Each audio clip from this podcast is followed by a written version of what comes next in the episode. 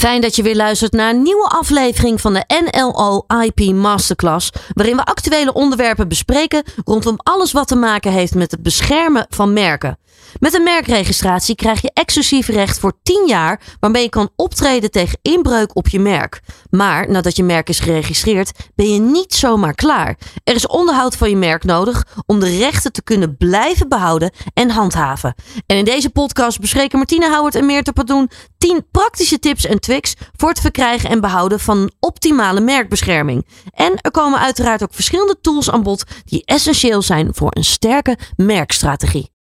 Myrthe, fijn dat je weer bent. Ja. Je bent natuurlijk al vaker hier aangeschoven. Je bent Klopt. Van NLO Shield, Mark. Ja. Hoe zou je het zelf omschrijven, wat jullie allemaal doen? Ja, wij zijn dus een adviesbureau op het gebied van intellectuele eigendom. Dus wij adviseren onze klanten eigenlijk over het hele traject van het beschermen van hun innovaties, merken, modellen, octrooien. Mm-hmm.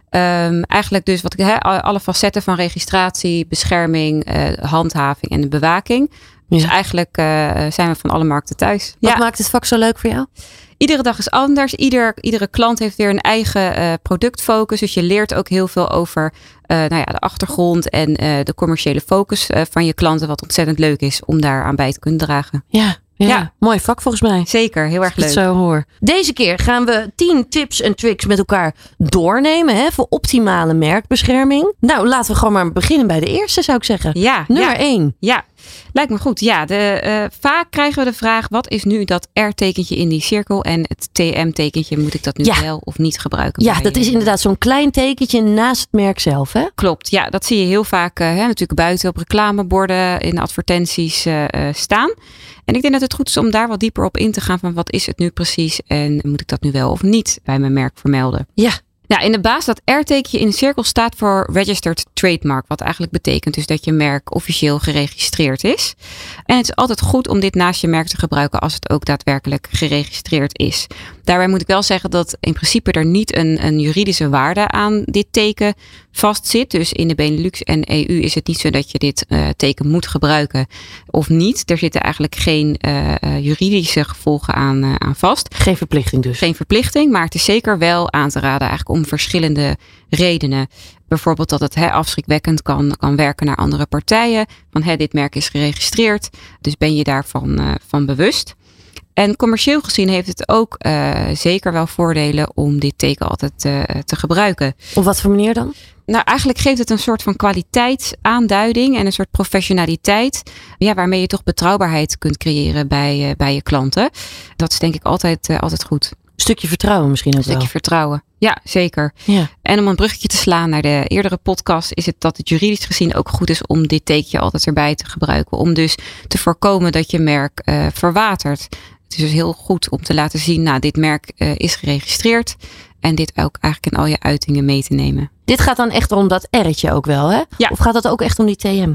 Die TM, dat staat eigenlijk voor trademark. En dat wordt eigenlijk meer gebruikt als een merk nog in de aanvraagfase is. Dus nog niet als het ook daadwerkelijk geregistreerd is. Dus dat kan daarbij gebruikt worden inderdaad. En tot slot is wel heel belangrijk ook om het niet te gebruiken als je merk niet geregistreerd is.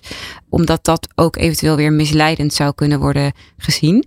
Dus gebruik het vooral als je merk officieel de hele registratieprocedure heeft doorlopen. Dan is het heel goed. Maar let op dat je het niet zomaar overal achter zet. Ja, inderdaad. Ja. Nu zijn er ook wel echt verschillende varianten registreren. Natuurlijk ook wel echt beschikbaar natuurlijk. Mm-hmm. Daar gaat de tweede tip ook wel over, hè? Ja, zeker. Want er zijn allerlei type merken, dat is al eerder ook besproken. De meest belangrijke, of in ieder geval de meest voorkomende zijn woordmerken en logo's. Maar je kunt ook bijvoorbeeld een kleur registreren als merk of een klank. Of zelfs een multimedia merk. Ja. En ik kan me voorstellen als ondernemer dat je denkt, maar wat moet ik nu registreren? Moet ik nu al deze varianten vastleggen? Of één of meerdere? En de meest optimale bescherming is dus eigenlijk wel om verschillende type merken te registreren. Mm-hmm. Maar goed, dat hangt natuurlijk ook af van het budget wat je hebt, hoe ver je daarin wil gaan en kan gaan. In de basis is het eigenlijk meestal de start om een woordmerk in ieder geval vast te leggen, omdat dat de meest brede bescherming in de basis biedt. Gaan we door naar de derde tip, denk ik, hè? De derde tip. Het is belangrijk om je merk ook te gebruiken zoals het is geregistreerd. Anders loop je namelijk het risico dat een andere partij zegt van nou, dit merk is niet gebruikt zoals het is geregistreerd. En als dat langer is dan 5 jaar na registratie, dan kan je merk dus worden geschrapt uit het register. Ja. Dus dat je het echt precies zo gebruikt. Daar komt het op neer, hè? Eigenlijk juridisch is de eis dat je het gebruikt zonder het onderscheidend vermogen eigenlijk te wijzigen. Hm. Dus er zijn wel wat kleine wijzigingen mogelijk. Dus niet dat je het echt strikt identiek moet gebruiken zoals het geregistreerd is. Maar wel zodat echt de onderscheidende dominante elementen hetzelfde zijn. En niet ineens een hele andere look en feel bijvoorbeeld van je logo. Nee. Ja. Gebeurt dat vaak dan? In de praktijk, dat mensen toch eigenlijk wel behoorlijk aan gaan passen? Ja, eigenlijk wel. Hè? Als een merk zich ontwikkelt, als er bijvoorbeeld een rebranding project aan de gang is, dan gebeurt het nog wel eens dat inderdaad een merk een metamorfose krijgt en dat er dus verschillende kleuren wijzigen of eigenlijk dat de hele visuele identiteit daarin wordt aangepast. Ja. Belangrijk onderdeel dus ook wel om goed in de gaten te houden. Ja. De 4e tip. Wat kun je daarover vertellen? Dat normaal gebruik, daar hebben we het eerder ook al over gehad. En wat daarbij van belang is, wat is nou eigenlijk normaal gebruik van je merk? Je moet echt laten zien dat je een reële afzet hebt geprobeerd te krijgen in de markt waar je merk beschermd is. Dus je wil echt een dossier creëren daarin? Nou, dat is eigenlijk wel belangrijk om te voorkomen dat er dus in een later stadium in zo'n conflict gezegd wordt van het merk is niet gebruikt, dus we gaan het laten schrappen. Nou, als je dan daar eigenlijk munitie voor hebt in de vorm van een dossier, ja, dan is dat gewoon een hele goede verdedigingsstrategie. En waar je dan aan kunt denken is eigenlijk het bewaren van verschillende documenten, zoals bijvoorbeeld facturen of marketingmaterialen. Maar je kunt ook denken aan prijslijsten van je producten of bijvoorbeeld foto's of printscreens van je website. Ja. En dan is het wel heel belangrijk dat merk dus echt zichtbaar is op die documenten. En ook dat het gedateerd is. Want dat zijn de bepaalde facetten die je dan zou moeten laten zien als je normaal gebruik van je merk aan moet tonen. Dat je echt uit die stukken op kan maken van nou ja, hier is heel duidelijk dat het merk gebruikt wordt voor de producten en diensten waarvoor het is geregistreerd. Ja, maakt het dan nog uit wat voor product het is? Bijvoorbeeld een heel toegankelijk product of iets wat heel duur is? Zit daar nog een onderscheid in? Ja, eigenlijk wel. De aard van de producten kan zeker invloed hebben ook op de eis van het normaal gebruik. In principe is er niet een soort minimumdrempel van nou, zoveel stuks moet je verkocht hebben om je merk normaal te gebruiken. Maar het is wel zo dat bijvoorbeeld bij fast moving consumer goods, kleding, dat de drempel wat lager is doorgaans dan bij bijvoorbeeld dure producten. Als echt hele specialistische machines. Of stel je produceert een vliegtuigen. Ja, daar hoef je er niet honderden van te hebben verkocht om je merk normaal te hebben gebruikt. Nee, want dat lijkt me ook nog wel weer zo reëel natuurlijk. Ja. Natuurlijk per product is dat compleet verschillend. Precies, ja. En aan de andere kant is het ook weer zo dat als je echt maar 2 t-shirtjes hebt verkocht in 5 jaar, ja, dan gaat dat waarschijnlijk niet voldoende zijn. Dus, nee. Ja. Nee, wel iets dus om goed rekening mee te houden. Zeker, ja. Leg dat dossier aan en zorg dat je daar intern verschillende documenten van verzamelt. Zodat je daar later altijd op terug kan vallen. Ja, er komt dus veel bij kijken. Dat is wel duidelijk, hè? Juist bij het beschermen van je merk. Mm-hmm. Laten we doorgaan naar de 5e tip. Waar moeten we dan aan denken? Ik heb het eerder aangegeven. Je wil ook niet dat je onderscheidend vermogen van je merk eigenlijk verwatert. En er zijn bepaalde acties die je kunt nemen om dat tegen te gaan. Waaronder dus dat je actief op kunt treden tegen partijen die jouw merk als soortnaam gebruiken. Mm-hmm. En het is ook goed om zelf dus dat R-tekentje altijd achter je merk ook te zetten. En dan kun je bijvoorbeeld in je communicatiedocumenten zeggen van nou, wij verkopen de enige echte. En dan je merk en dat teken daarachter. Dus dat je echt uitstraalt, dit is het merk. En dit is niet zomaar een beschrijvend woord of een soort aanduiding. Dat exclusieve gevoel misschien ook wel een beetje creëren daarbij. Ja, toch? Ook dat. En dat het ook echt duidelijk is voor de buitenwereld. Van nou, daar rusten hier merkrechten op, let op. Ga hier niet zomaar mee aan de haal. De 6e tip. We gaan er alweer rap doorheen. Waar moeten we aan denken? De 6e tip. Nou, die heeft te maken eigenlijk met de productomschrijving. Als je een merk aanvraagt, dan baken je dat af ten opzichte van een bepaalde product- of dienstcategorie. Mm-hmm. En wat je dan eigenlijk doet, is je stelt dat heet een klassificatie op. Dus een soort van administratieve omschrijving van de producten waarvoor je je merk gaat registreren. Yeah. En daar zitten ook nog wel wat haken en ogen aan. Want die omschrijving is eigenlijk gebaseerd op een lijst van 45 klassen. Dat heet dan een NIS-classificatie. En daaruit ga je dus eigenlijk filteren van welke producten of diensten zijn interessant voor mijn bedrijf. En die ga je er dan uit pakken. en daar je verder op richten. Ja. Het is wel belangrijk dat je niet daar zomaar hele brede termen in zet. Of bijvoorbeeld echt alleen maar hele beperkte productcategorie. Dus ja. Ja, want ik zie daar zou ik dan wel snel een valkuil volgens mij in liggen. Ja. Dat je inderdaad te beperkt of juist heel breed in gaat zetten. Van ja, maar het valt ook wel daarbij en ook wel daarbij en daarbij. Ja, ja. Waarom is het zo belangrijk om daar juist goed op te letten? Ja, dat is eigenlijk toch de beschermingsomvang van je merk. Dus hoe jij het hebt geregistreerd voor welke producten en diensten. Dat bepaalt ook in hoeverre je op kunt treden tegen andere partijen. Dus het is gewoon heel belangrijk om dat goed neer te zetten. En ook helemaal omdat je het na registratie niet uit kunt breiden. Dus je kunt wel zeggen, stel je voor je hebt je merk geregistreerd voor kleding en daarnaast ook voor sieraden. Dat je zegt, nou, sieraden dat verkopen we niet meer. Dat kun je dan wel schrappen uit die registratie. Maar je kan bijvoorbeeld niet daar nog een hele nieuwe productcategorie aan toevoegen. Dus op het moment dat je het gaat registreren, is het heel belangrijk om te kijken van, nou ja, wat zijn mijn kernproducten? Ja. En niet alleen nu, maar ook wat je verwacht in de komende jaren misschien te gaan op de markt te gaan brengen. Ja, belangrijke tip dus ook wel. Ja. Om daar goed op te letten. Ja. Tip 7 inmiddels alweer. Ja, als je merk eenmaal geregistreerd is, dan is het natuurlijk ook heel belangrijk om dat actief te bewaken en ook te handhaven.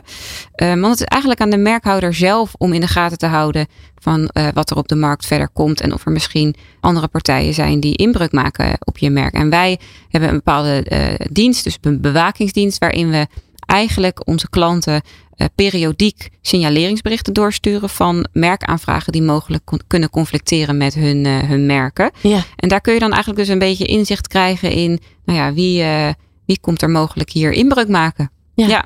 Is het dan ook belangrijk om gewoon ook zelf regelmatig online misschien ook wel te kijken, hey, wat gebeurt er? Wat doen anderen? Ja, ik denk dat zeker altijd goed is ook om zelf daar bewust van te zijn.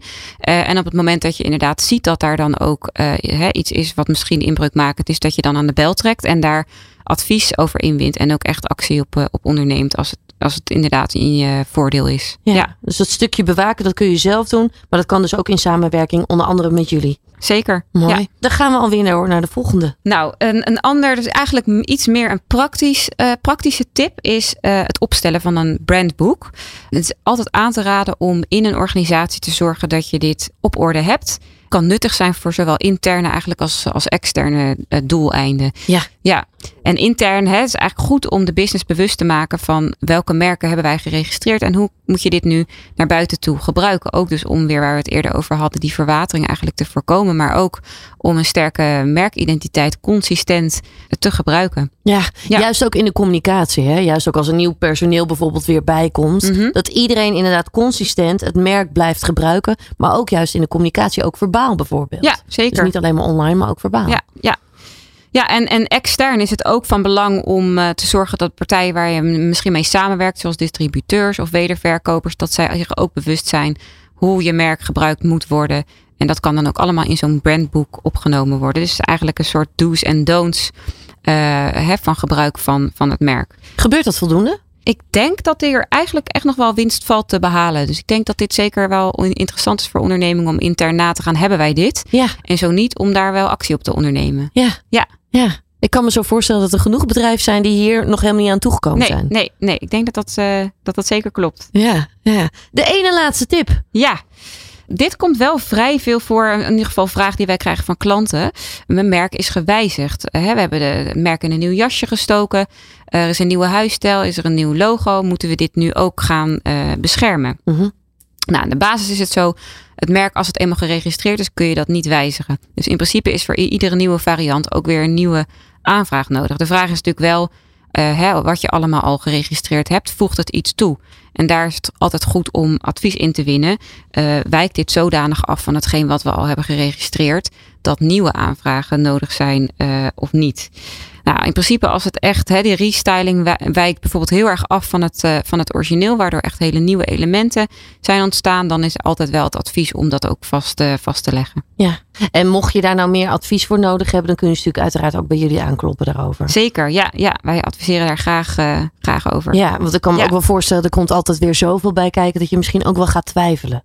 Ja, als je in zo'n fase terechtkomt. Dat je denkt, ja, moet ik het nou wel doen? Moet ik het nou niet doen? Dat ook inderdaad. Ja, en ik denk dat het ook heel goed is om in de relatie, ook dat doen we vaak met onze klanten, om periodiek ook gap-analyses uit te voeren. En dan gaan we eigenlijk kijken van, zitten er gaten in de merkenportefeuille? Waar valt nog winst te behalen? Zijn er misschien nieuwe producten die ontwikkeld zijn? Nieuwe merken? En ik denk dat dat ook heel erg belangrijk is om daar gewoon consequent mee bezig te zijn. Ja, niet alleen aan het begin, maar juist ook tussendoor, zeg maar, tijdens het gehele proces. Ja. Dan komen we alweer bij de laatste en de 10e tip uit. Ja. Voor het beschermen van je merk. Ja. En wat is die tip? Nou, eigenlijk heeft dat te maken met wijzigingen die kunnen optreden binnen je onderneming. En daarbij kun je eigenlijk denken aan bijvoorbeeld, er is een andere corporate structuur ontstaan. Of er is verhuisd naar een ander adres. Of bijvoorbeeld wijziging ook van de bedrijfsnaam. Maar je kunt ook denken aan het verkopen van merken. In het geval fusies of overnames. En bij al die wijzigingen is het eigenlijk ook heel belangrijk om te zorgen dat je daar actie op onderneemt. Zoals bijvoorbeeld het aantekenen van een adreswijziging of een naamswijziging in die merkenregisters. Ja, belangrijk dus om dat ook goed in de gaten te houden. Ja. Het zijn heel veel tips en tricks. Ja. Veel om dus allemaal door te nemen. Ja. Maar mooi dat we dit allemaal ook wel eventjes zo uit hebben kunnen lichten. Want ik denk dat heel veel mensen en bedrijven en merken hier heel veel aan hebben. Ja. Ja. Myrthe, ik wil je enorm bedanken voor het delen van al je tips. Ja, nou, graag gedaan. Dank je wel. En tot de volgende keer. Ja.